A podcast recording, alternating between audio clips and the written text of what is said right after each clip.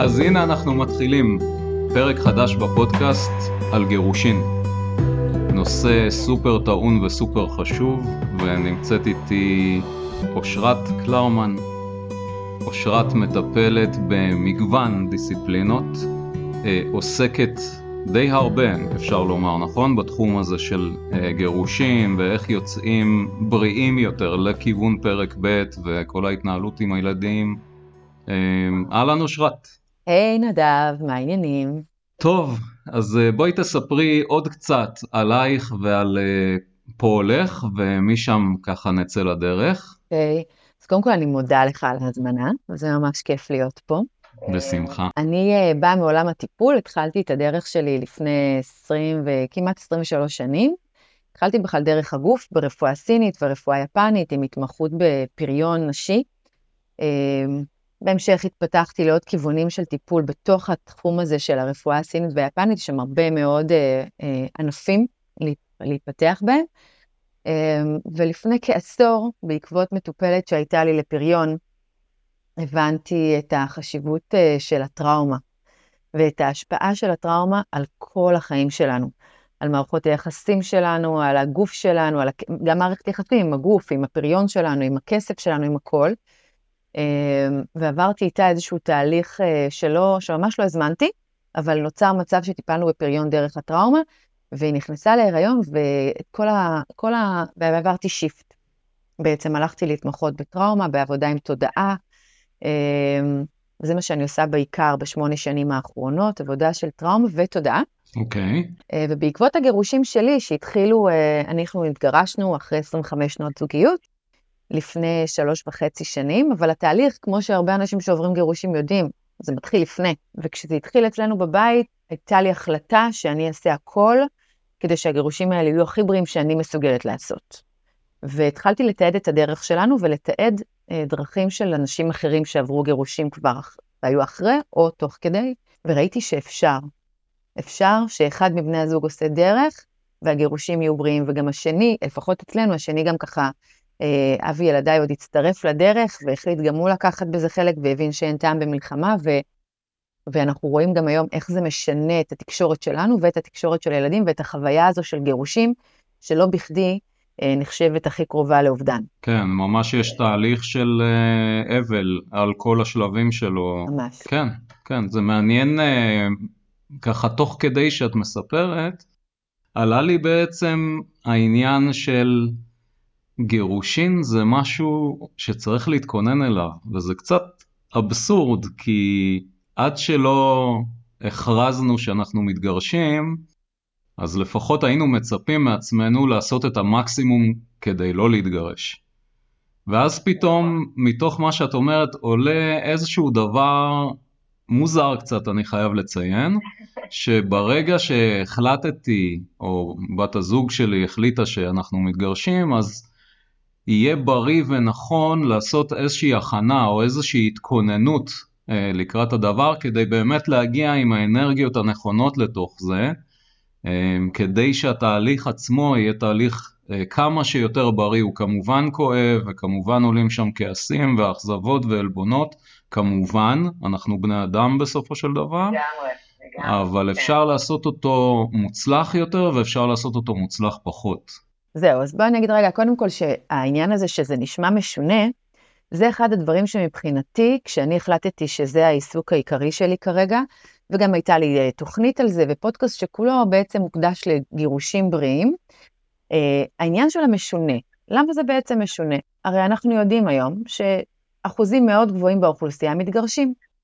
אנחנו גם יודעים שאחוזי הגירושים עומדים לעלות. פשוט כי כל הקונספט הזה של זוגיות כמו שקיבלנו אותה בעבר, כבר לא בדיוק עובד. נשים היום לא נמצאות רק בבית ויולדות ילדים ומתרבות ועוזרות לבעל, הן באמת יוצרות חיים, וגברים לא רק עובדים, הם רוצים ליצור בעצמם את הבית. כך שכל. העניין של הדינמיקה המשפחתית משתנה, וכשהוא משתנה, אנחנו יודעים שהגירושים יעלו.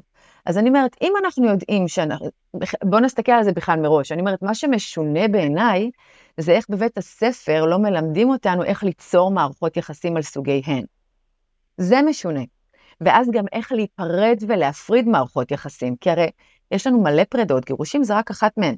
אנחנו נפרדים מהבית של ההורים, אנחנו נפרדים ממסגרות, אנחנו נפרדים מחברים, אנחנו נפרדים מעצמנו לפעמים, מחלקים שלנו, אה, ממקומות מגורים, בטח מאנשים שאנחנו מאבדים בדרך, ואף אחד לא מכין אותנו. אז, אז מבחינתי, אני חושבת שהיעד שלנו שזה לא יהיה משונה. כן, מתארגנים גם לגירושים, אנשים באים אליי, ולא מעט, מתארגנים לגירושים.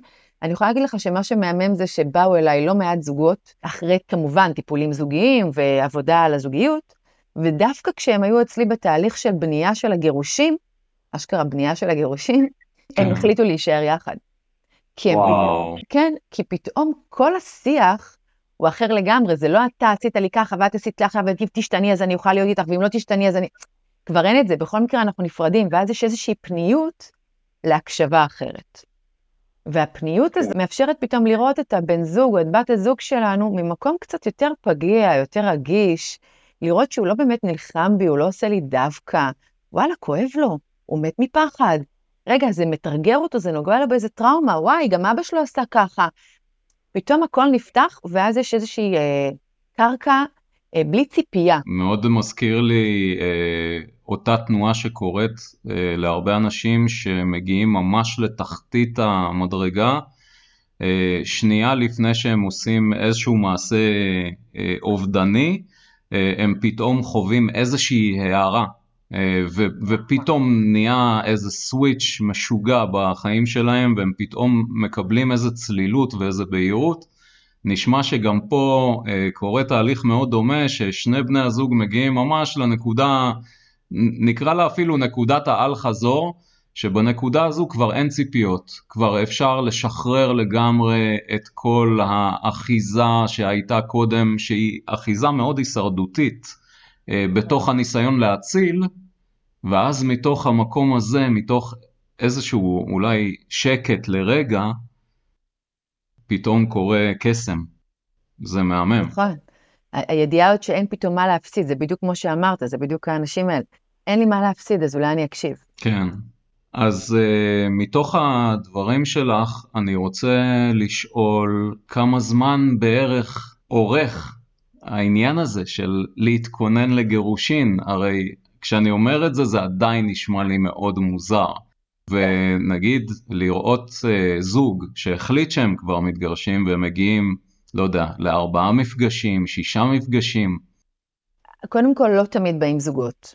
ולפעמים okay. בא צד אחד, ברוב המקרים יגיע צד אחד, ואז בדרך כלל מצטרף השני.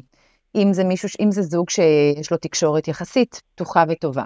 הרי יש תמיד את הצד הזה שיודע שהוא עומד ליזום את הגירושים. הוא יודע שזה עומד לקרות.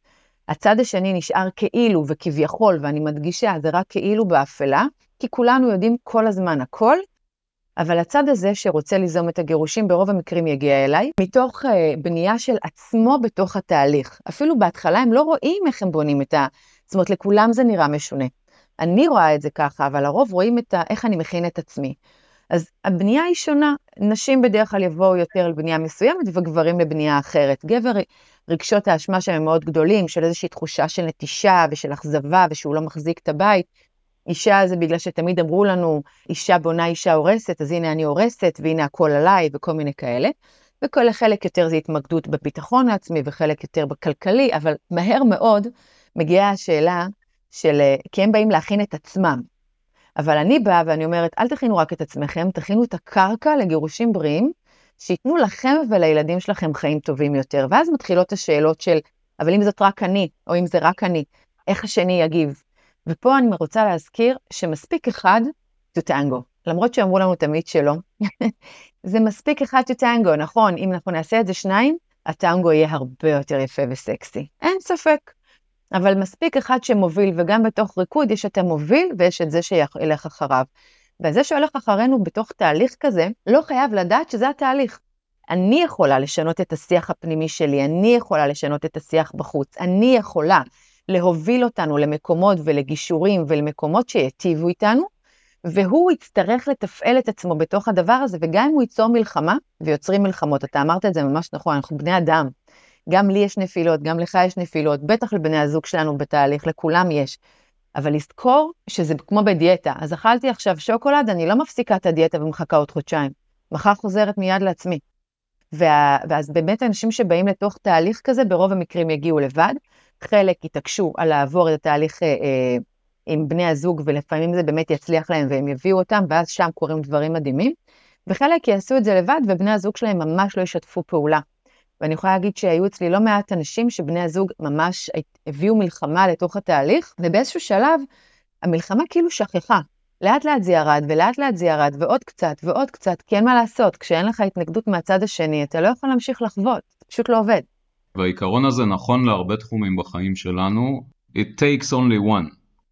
נכון שזה הרבה יותר נעים והרבה יותר כיף בחלק מהמקרים לעשות את העבודה יחד, אני לא יכול להגיד כיף על גירושין, אבל במקרים אחרים לעשות עבודה יחד זה יכול מאוד לעזור ואפילו לקצר את הדרך, אבל בהחלט אפשר לעשות את העבודה לבד, ואז נוצר איזשהו אפקט של אדוות, שאם אני מספיק נחוש, וכמו שציינת מאוד יפה, אם אני יודע אה, או מיומן מספיק, מתוך התרגול, מתוך הטיפול, בכל פעם שאני נופל, לחזור בחזרה ולעלות על הסוס, ושוב נפלתי ואני חוזר בחזרה ועולה על הסוס, אני כבר לא מתרגש מזה שנפלתי, אני רואה את המנגנון המאוד אנושי הזה קיים בתוכי, ככל שיכולת החזרה שלי אל גב הסוס מהירה יותר, כך המגמה שאני מייצר אה, היא יציבה יותר וכמובן משפיעה על האנשים בסביבה שלי ובגירושין אנחנו לגמרי יכולים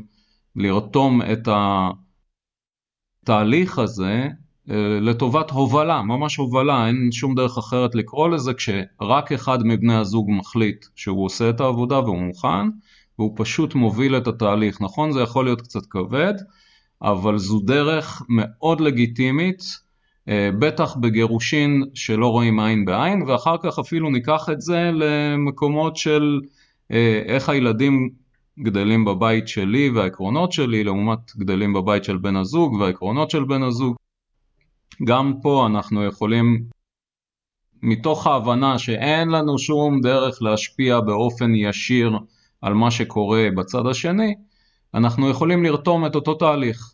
של נחישות והבנה שאם אני נחוש מספיק ומייצר מגמה יציבה מספיק, יש אדוות ויש אפקט דומינו והאפקט דומינו הזה משפיע. אני רוצה לדבר איתך רגע על העניין הזה של אה, רגשות אשם שהזכרת קודם, או הצד השני של אה, אה, עלבון מאוד גדול וכעס מאוד גדול והופ מול זה הרגשות אשם בדרך כלל מול הילדים. איך העזתי לעשות להם את זה, מה עשיתי להם, אני מפקיר אותם אצל הגברים, אצל אנשים יכול להיות שזה יותר בקטע רגשי של אה, סערת הרגשות שהילדים נכנסים עכשיו לתוכה וכולי. אני רוצה מעולמי לספר שרגשות האשם בשלבים הראשונים של הגירושים שלי מאוד מאוד הפעילו אותי, והייתי עיוור לזה מן הסתם, זה היה מין אה, אוטומטי שרדותי מאוד חזק, וזה אפשר לילדים להפעיל עליי אה, לא מעט מניפולציות סביב רגשות האשם, שאני אה, בדיעבד רק יכול להגיד שהפסדתי לא מעט מעצם זה שכשהם הפעילו עליי מניפולציות הפנים שלהם הבין שאין כאן הורה יציב שהוא עוגן שאפשר להישען עליו, אלא יש כאן הורה שאפשר בעצם ללוש אותו כמו פלסטלינה, מכיוון שהוא אחוז רגשות אשם. מעולה. הרי ברגע שההורה שלי, ואני מכיר בזה שההורה שלי, גם אם זה לא מודע, אה, אני, אני שם לב שאני יכול להפעיל אותו, אז בעצם, אז נכון, הוא כמו פלסטלינה, ואז יש לי פחד נוראי. כי לא מספיק שההורים שלי התגרשו עכשיו, לא מספיק שכל השינויים האלה קרו, גם אני קולט שאבא שלי או אימא שלי, החזקים האלה, הם כמו ילדים קטנים שאני יכול. אתה יודע, לנדנד להם ממקום, ממקום למקום. מבחינת ההסתכלות שלי, אני אומרת ככה, קודם כל רגשות אשמה, בושה ו... והש... כן. וחרטה בתוך הדבר הזה יהיו. ואני בכוונה אומרת את השלישייה הזאת, כי אני מחברת אותה מאוד לטראומה, ותכף אני רוצה גם לחבר את הטראומה שלנו לתוך הגירושים ולהשפעה שלהם. וגם העניין הזה שלקחו לי, עשו לי, שתו לי, נכון? הרי גם אם, אם אני בצד שיוזם את הגירושים, אז אני אשמה, ואני פירקתי, ואני הרסתי, ואני פגעתי, ואני, ואני, ואני, נכון? אז כן, מגיע לי כן. לשלם את המחיר. מגיע לי לתת לילדים מה שהם רוצים, מגיע להם, ומגיע גם לגרוש שלי או לגרושה שלי, שיתעמרו בי. לגמרי. ואם אני זאת שעזבו אותה, אז אני ננטשתי ונעזבתי ולא ראו אותי ולא רואים כמה אני עושה ולא העריכו אותי אף פעם. ואז מגיע לי לסחוט את הצד השני ולסחוט את הילדים ולסחוט את הסביבה, מגיע לי כי עשו לי גם ככה כל כך הרבה רע. עכשיו, אנחנו לא ננטשים ואנחנו לא נוטשים. בואו נצא רגע מהסרט הזה. שני בני זוג כן. חיים יחד, שנים. אם זה חמש שנים, עשר שנים, חמש עשרה שנה, זה שנים. וכשאחד מבני הזוג מחליט להתגרש, זה בהכרח אומר לי ששני בני הזוג רצו את זה. אולי לא הכירו בזה, אולי לא הודו בזה, אולי לא דיברו את זה, אבל שניהם רצו את זה. כי אם אני נמצאת בתוך מערכת יחסים, ואני לא שמה לב לבן הזוג שלי, ואני לא מקשיבה לצרכים שלו, ואני לא שמה לב שאני חוצה גבולות שוב ושוב ושוב, ואני לא מפסיקה עם המניפולציות שלי, אז אם אני ארצה או לא ארצה, מתישהו פשוט ילך משם. אבל גם אני רציתי את זה באיזושהי רמה, גם אם זה לא מודע, כי לא כיבדתי את בן הזוג שלי. אין פה התייחסות לצורך ולמקום שלו. נכון. ואז כשבני זוג מגיעים ואומרים לי, היא עזבה אותי או עזב אותי, אני אומר, אוקיי, בוא נראה איפה רציתם להיעזב, שנייה. עכשיו, זה לא ממקום של ככה לך אשמה, ממש לא, אבל ככה לך אחריות. והאחריות מבחינתי, שזה אחד הדברים שלאנשים מאוד קשה איתו, אחריות זה החופש שלנו, אל תטעו. זה לא לאסו על הצוואר. כשאני נותנת למישהו אחר את האחריות על החיים שלי, אז יש לי לאסו על הצוואר, כי אני הופכת להיות תלויה בו. אבל נכון. כשאני לוקחת אחריות על כל דבר בחיים שלי, גם מה שלא מוצא חן בעיניי, הכוח חוזר לידיים שלי ואני יכולה להחליט מה אני מזמינה עכשיו, מה אני שמה לב, איך אני פועלת בחיים שלי כדי לזמן לי משהו אחר. מבחינת הקורבנות והמניפולציות, אני יכולה להגיד, אתה אמרת מאוד יפה את התהליך אצלך, ואני אדבר רגע על הצד שלי. אה, לי יצא שאנחנו נפרדנו ממש אה, קצת לפני הקורונה, והיו לי המון רגשות אשמה על זה. אה, למרות שאני מודה שבחוויה שלי, כמו שאמרתי, היו לנו כמה שנים לפני כן שרצינו להתגרש, ולא כך, זה לוקח זמן, והתכוננו, ואז היה שלב שהחלטתי שאני מתגרשת בשביל הילדים. שזה בדיוק הפוך ממה שהרגיל אותנו לחשוב, נכון? אנחנו לא מתגרשים בשביל הילדים. אנחנו נכון. נשארים בשביל הילדים.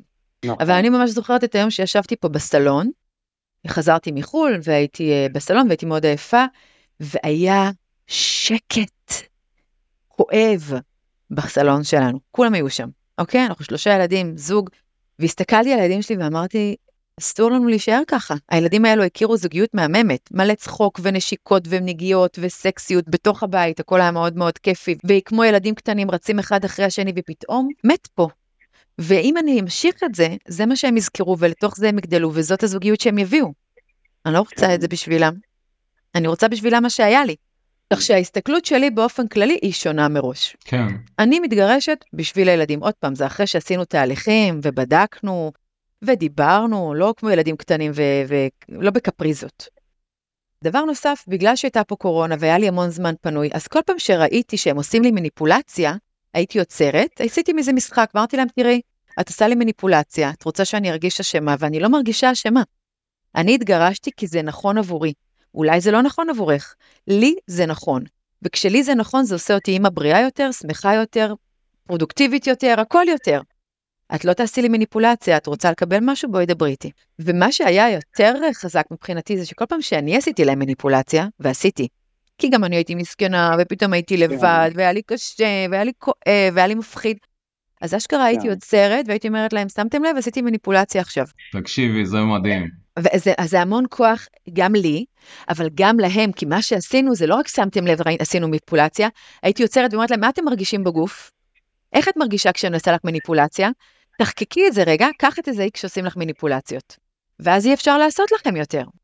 לא אני ולא אחרים. דרך אגב, היום אני לא יכולה לעשות להם מניפולציה, ואני מנסה מדי פעם, כי זה בילד אין בחלק מהתהליך שלי, חלק ממני, וכל פעם שאני עושה את זה הם נקראים מצחוקים עדיין. איזה הכנה נפלאה לילדים, לחיים הבוגרים שלהם, על מנת שבאמת יוכלו לזהות את הדברים האלה ולהיות נינוחים מול זה, להגיד אה אוקיי ראינו הנה מניפולציה ולא להיות מופעלים כי בדרך כלל מה שיקרה כשאנחנו לא יודעים לזהות את התבנית הזו ונכנסים לאוטומט שלנו אז אנחנו או נעלבים או נסגרים או כועסים או צועקים ופה, הנה, ראינו מניפולציה, מגניב. נכון, וגם העניין הזה שגם צריך לזכור שגם עומר רצים, שזה ממש חשוב, וגם על זה כן. אני אשמח אם נצליח לדבר היום על ריצוי במערכות יחסים. אז, אז נכון. העניין הזה באמת זה שיעור, וזה שיעור של חיבור לגוף, שרק, שאתה ואני יודעים כמה, כמה עוצמה וידע יש שם. כי כשאני מחובר לגוף שלי ולסימנים שלו, אני לא מאמין למוח שלי ולרגשות שמטעים אותי. כן.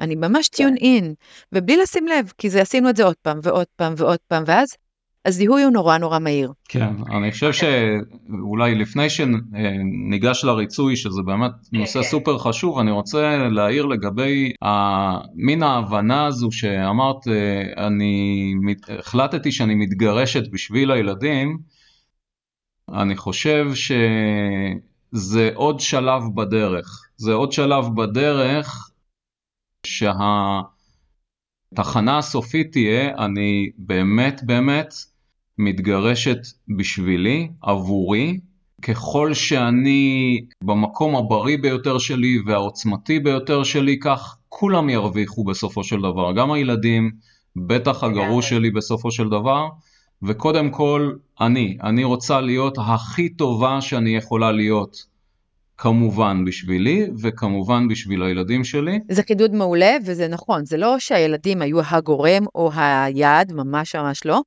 אבל כמו שאמרתי, זה היה אחרי תהליך ארוך שלנו, של התלבטויות ובדיקות ומה לעשות, ותמיד היה את העניין הזה שאנחנו לא רוצים להרוס את הבית בשבילם, אבל בפועל הבית כבר לא היה. זה מה שאני חושבת שהתכוונתי, ומעולה שחידדת, כי אה, חלילה לא מתגרשים בשביל הילדים, מתגרשים אה, כשלנו אין מקום יותר לגדול שם, או להיות שם, או, או, או, או פשוט לנכוח, אנחנו כבר לא היינו בנוכחות. כן, העניין של ריצוי, באמת שהוא אה, קשור בעבותות, נקרא לזה, למקומות של רגשות אשם ומצפון, והמסוגלות הזו אה, להיות מופעל מאוד בקלות, כי אני נמצא במקום מאוד הישרדותי ומאוד לא טוב. ואז ישנו ריצוי, האמת שהריצוי הוא מאוד מורכב כי הוא מופיע, אה, אפשר לומר, בסיטואציות כאלה ואחרות, הוא מופיע אצל כל הגורמים. שמשתתפים בתהליך הגירושים. הריצוי מופיע אצל הננטש, הריצוי מופיע אצל הנוטש, והריצוי מופיע אפילו אצל הילדים שיש להם איזושהי תקווה סמויה שהם מחזיקים לטעמי הרבה מאוד שנים, שאולי יום אחד יקרה קסם וההורים יחזרו להיות יחד.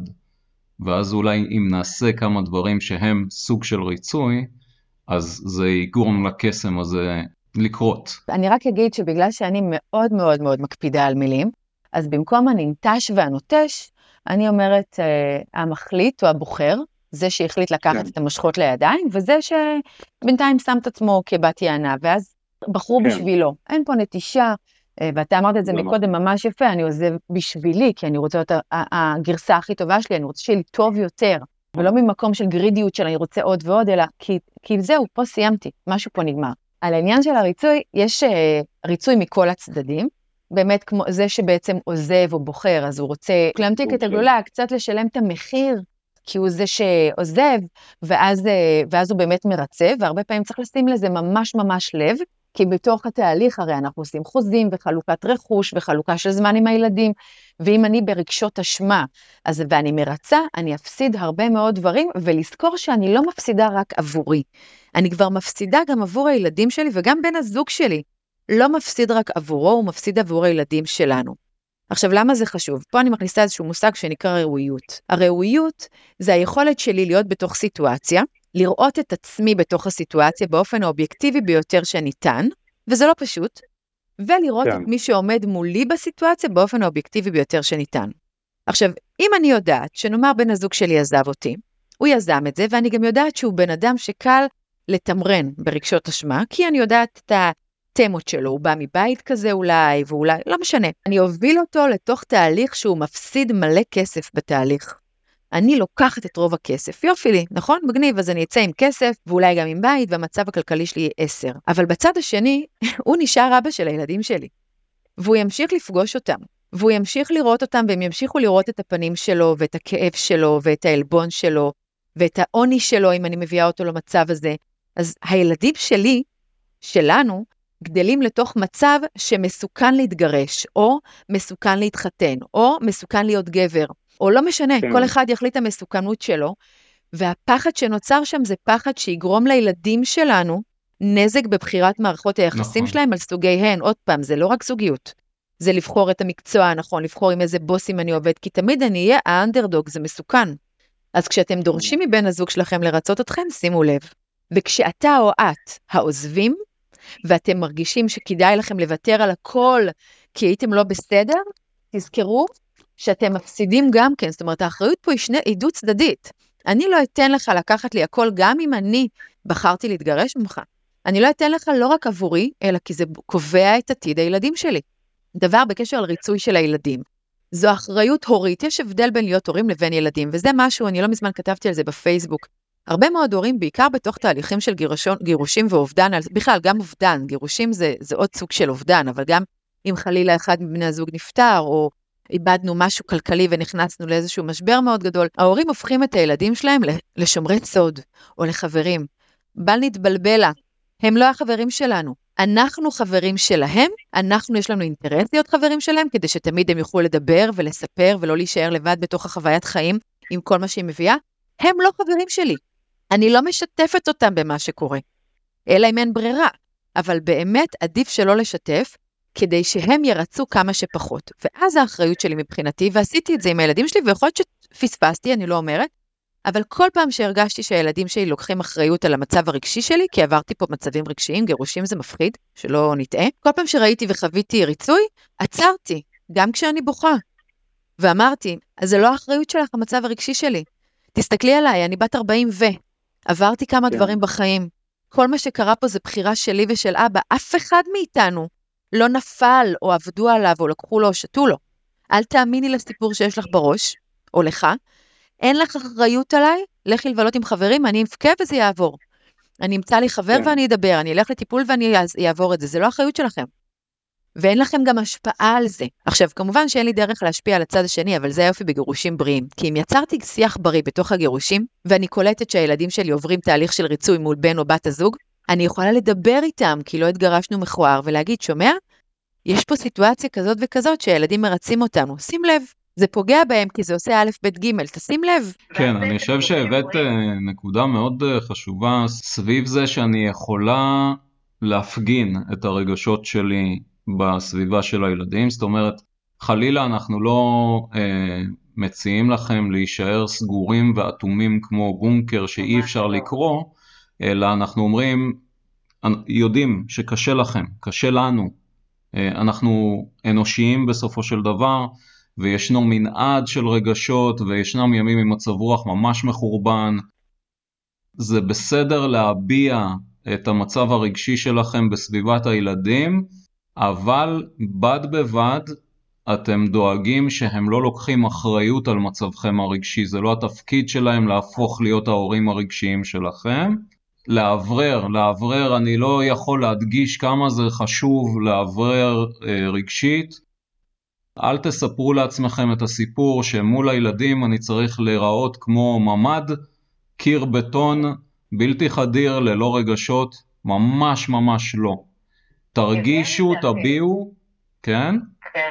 ותאפשרו להם אה, את ההבנה שהם לא צריכים, פטורים לחלוטין מלקחת את האחריות הרגשית על החיים שלכם. ממש ככה, וגם לזכור שלהפך, אני אפילו בעד להראות להם, לא להתפרק להם פה ולהיכנס לדיכאונות ולהפחיד אותם, אבל הם, חייב, הם צריכים לראות, הם חייבים אפילו לראות, יש פה איזשהו תהליך לא פשוט, מה הם רוצים, אנחנו לא רוצים שהם יחשבו שהגירושים קטנים עלינו.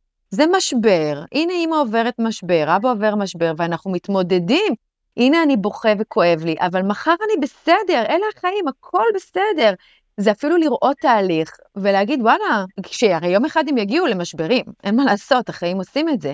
אז כשהמשבר יגיע, להגיד, אוקיי, אבל הכל בסדר, אני יודע להתמודד עם זה. עכשיו קשה לי, אני ממש מפחד, אני לא יודע מה לעשות, אבל ראיתי הורים עוברים את זה, והנה הם, הם בסדר. הדבר הזה זה, זה יופי של שיעור למעבר ממשברים, ש, ש, שאפשר לעבור דרכם ולכאוב אותם ולהתמודד איתם.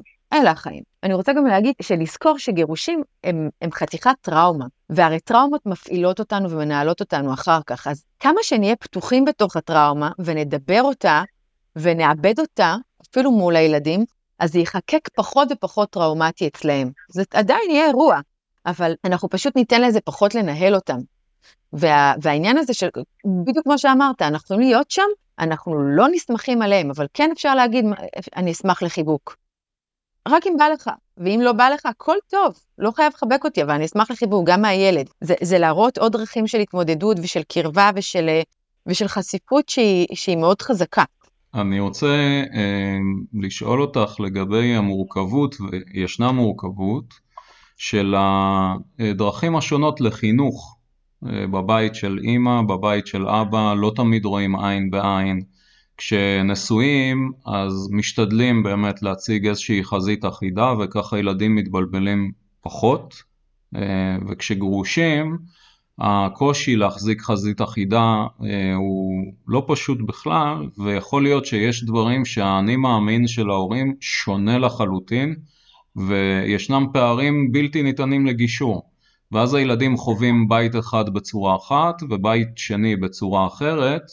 אני רוצה ככה לפתוח את זה, יש משהו שההורים יכולים לעשות בעניין, יש משהו שהילדים צריכים ללמוד על המצב החדש, או אולי אה, לפתוח איזושהי שיחה סביב ההכרה שיש כן. פערים והבדלים אה, בין שני הבתים, אה, ואנחנו סומכים עליהם שהם ימצאו את הדרך הנכונה, או מה שיש לך לומר בעניין ממה שפגשת?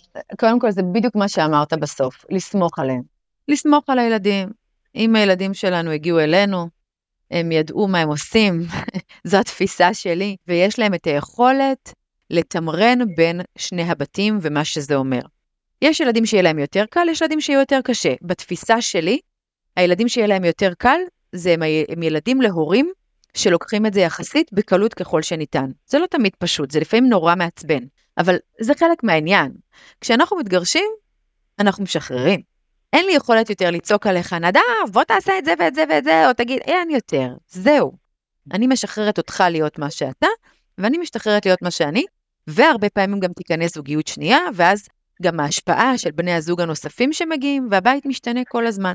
אז אני רוצה להגיד על זה כמה דברים. אחד, שוב מחזיר אותי לעניין, תתגרשו בריא, כי תקשורת שלנו, התקשורת עם בני הזוג שלנו, עם ההורים, זאת אומרת עם ההורים של הילדים שלנו, גדלה ככל, שה... ככל שהגירושים מתקרבים. התקשורת שלי ושל האקס שלי, אם פעם היינו מדברים בסוף יום כשהיינו נפגשים, בחודשים הראשונים דיברנו עשרות פעמים ביום, כי כל דבר צריך לתאם פתאום. זה לא מובן מאליו שעכשיו לוקחים את הילד לשיעור פרטי, או לוקחים לטיפול, או נוסעים לפה, או נוסעים לש... הכל בתיאום. אז זה בעצם התקשורת שלכם תעלה בחודשים הראשונים, ואולי גם בשנים הראשונות, זה תלוי בגיל של הילדים. אז גירושים בריאים יאפשרו לכם את זה.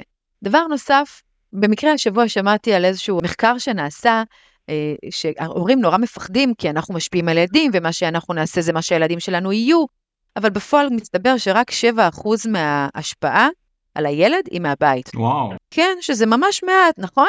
עכשיו, זה, זה מתחבר לי להרבה מאוד תפיסות עולם שאני באה מהם. אני אומרת, הילדים שלי הם לא הילדים שלי, הם uh, בריאה שעברה דרכי וזכיתי ואני זוכה לגדול איתם. כן, יש שיר מקסים של uh, חליל ג'ובראן, בדיוק על זה. כן. וואלה, אז אולי תשים אותו אחר כך בסוף הפרק, כי באמת הם לא שלנו. הם עוברים דרכנו, אבל אנחנו רואים את זה, ילד נולד עם אופי.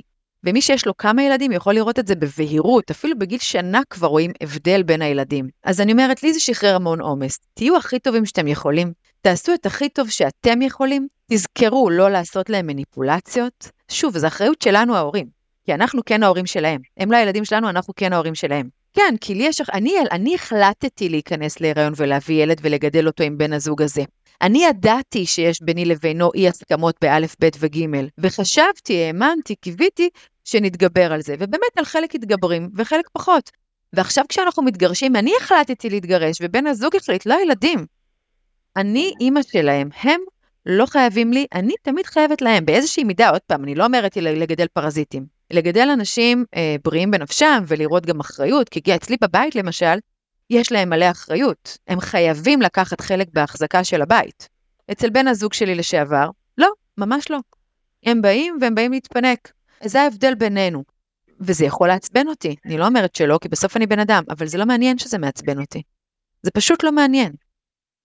הם, מה שמעניין זה איך הם ימצאו את הכלים, או איך אני אתן להם כלים, לראות אותי מתמודדת עם סיטואציות שלא מתאים לי להתמודד איתן, ואז לבחור בתוכן. ואז הם באמת יוכלו לבחור מה מתאים להם יותר, הסגנון של אמא או הסגנון של אבא, או הסגנון המחובר של שניהם. עכשיו, אם אני משפיעה עליהם רק ב-7%, ונאמר שבגלל שיש בתים אה, נפרדים, אז האחוזים קצת משתנים, אני צריכה להסכים לסמוך עליהם, לבחור את הדרך שלהם, וכן, לבחור את הדרך שלי בתוך הבית שלי. הם רואים בזה המון, הם רואים איך אני שומרת על עצמי, איך אני בוחרת בי, איך אני בוחרת בדרך שלי. כן כדאי, לדעתי, להסביר את הלוגיקה מאחורי הבחירה של כל אחד מההורים. למה אני בוחר ככה ואת בוחרת אחרת, אבל אני לא יכולה להכריח את, את האבא שלהם להגיד להם, למה? אני כן יכולה להסביר לו את הלוגיקה של להסביר את זה. כן. ואני יכולה להסביר להם למה אצלי זה ככה, אם הם שואלים. ואם לא, כן. שיזרמו, הכל טוב, החיים הם אה, זרימה, אנחנו צריכים להסכים לכל מיני דברים. מחר הם יהיו בתיכון ולא תמיד יתאים להם הסוג של ההוראה, ואחר כך הם יהיו בצבא ולא תמיד מסתדר להם איך שזה נראה, so what? סביב העניין הזה באמת עם הילדים, מתוך החוויה האישית שלי, אז הבן שלי שהיום הוא בן 19, אה, פחות או יותר בגיל 16 החליט שממש נמאס לו שיש לו שני בתים, אנחנו מתנהלים במשמורת משותפת.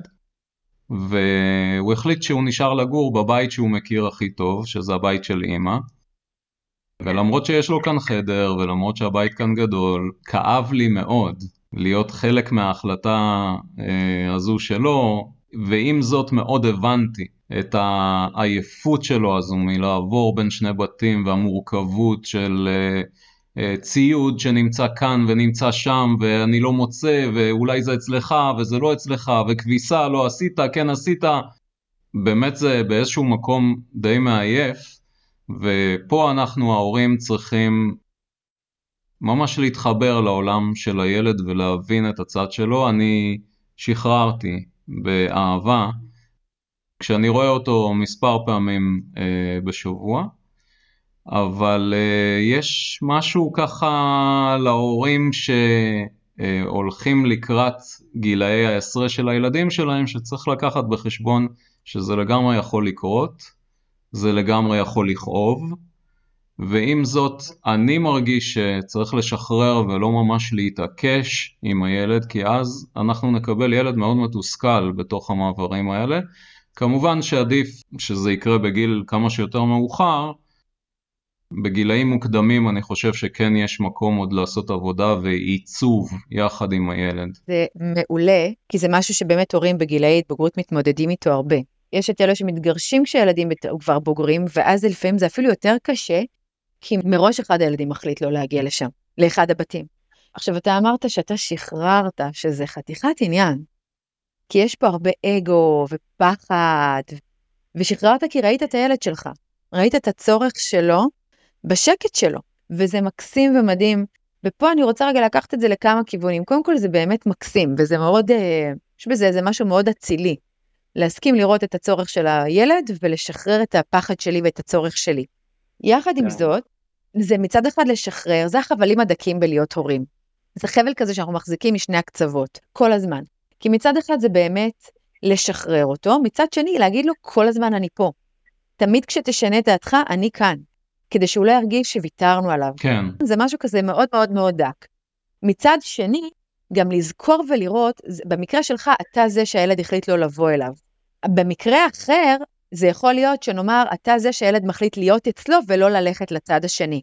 ופה אני קוראת לאלה שנמצאים בצד הזה שאליו, שאצלם הילדים נשארו, להסתכל ולדבר עם הילד מדי פעם, וזה לא נורא לעשות את זה, לא רגשי, לא דווקא, להגיד, שומע? אבא צריך אותך מדי פעם. אתה יכול ללכת לשם קצת יותר. זאת אומרת, אחד הדברים שאני רואה, אני פגשתי לא מזמן זוג, והיא סיפרה שעם קצת כזה teasing של הוא בוחר להיות רק אצלי הילד, יש להם ילד אחד, הוא בוחר להיות רק אצלי.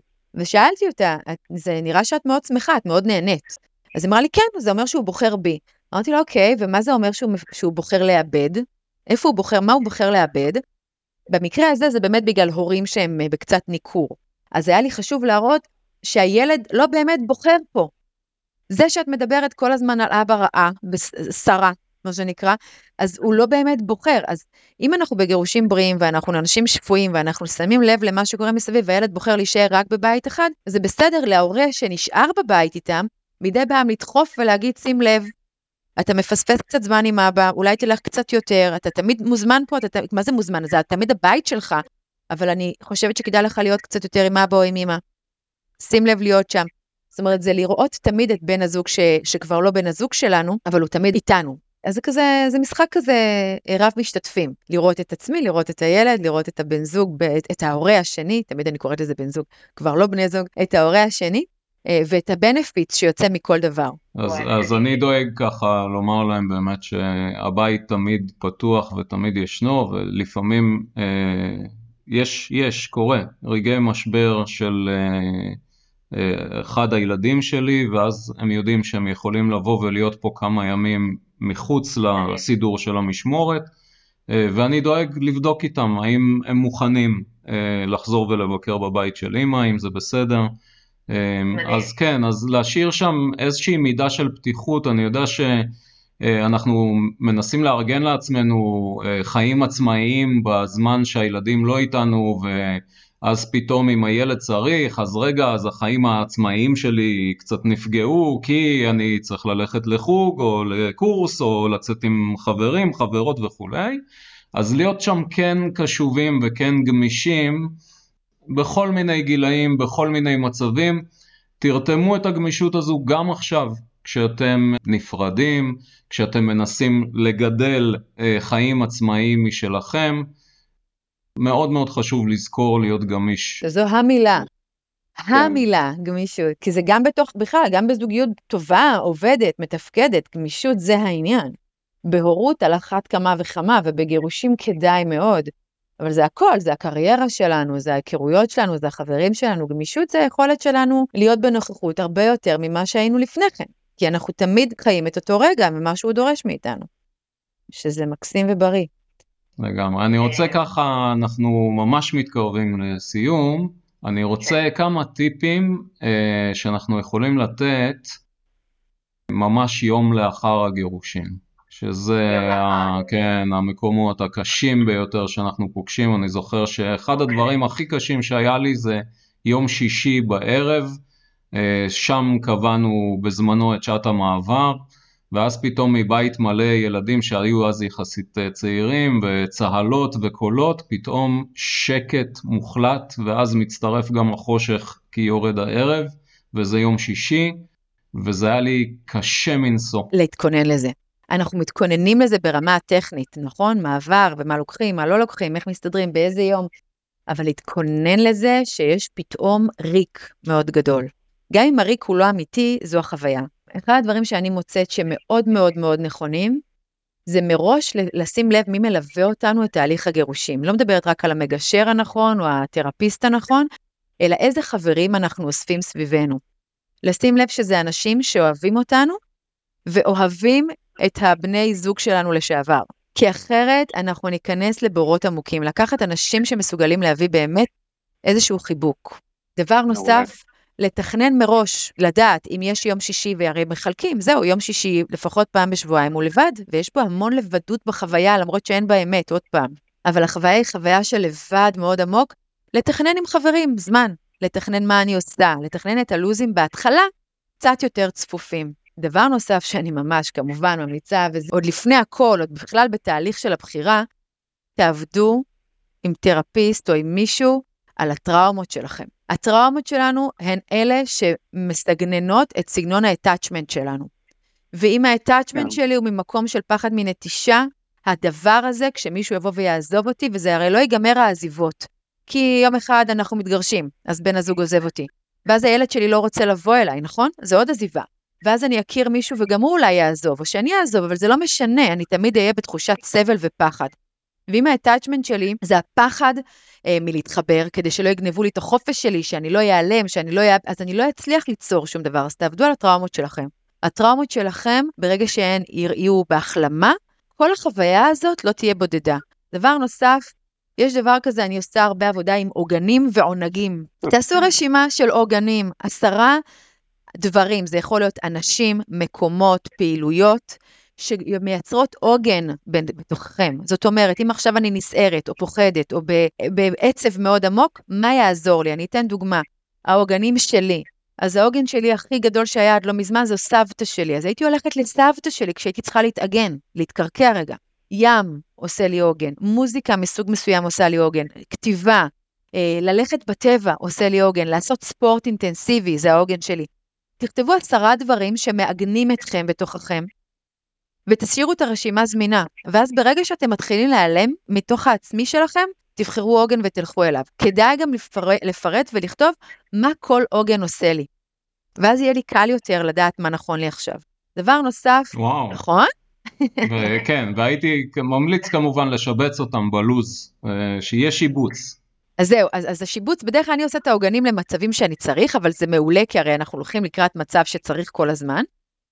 ודבר נוסף זה לעשות רשימת עונגים, מה מענג אותי. אבל העונגים האלה, הם לא תלויים באדם אחר ולא עולים לי כסף. עשרה דברים שמעוררים בי עונג, תחושה של עונג. את זה אני משבצת תמיד בלוז. כל יום אני רוצה שיהיה לי לפחות עונג אחד.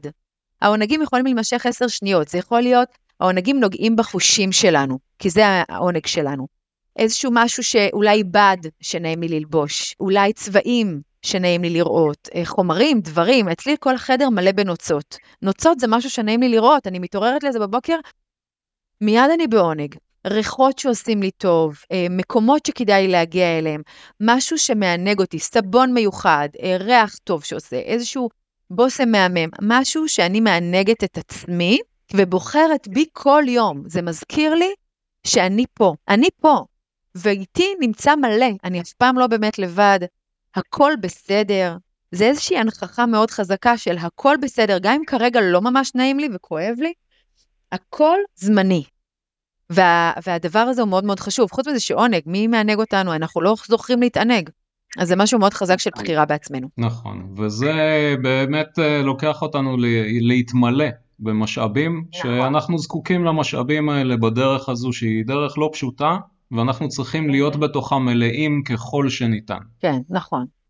נכון. יופי, אז uh, סיימנו ככה באיזשהו טון uh, אופטימי ונעים, כמה שאפשר לגייס uh, טון אופטימי ונעים לתהליך מאוד מורכב ולא פשוט. החיים הם מין לונה פארק אחד ענק, תזכרו את זה תמיד, אני חושב שזה יכול מאוד לעזור. המון המון תודה, אושרת, שהיית איתי. תודה, נדב, על האירוע, גם לי היה כיף כרגיל, היה לי כיף גדול. ו... וזהו, ולזכור שהכל בסדר, זה ממש חשוב, הכל זמני, גם הדברים הכואבים במיוחד. תודה. תודה רבה, להתראות. להתראות.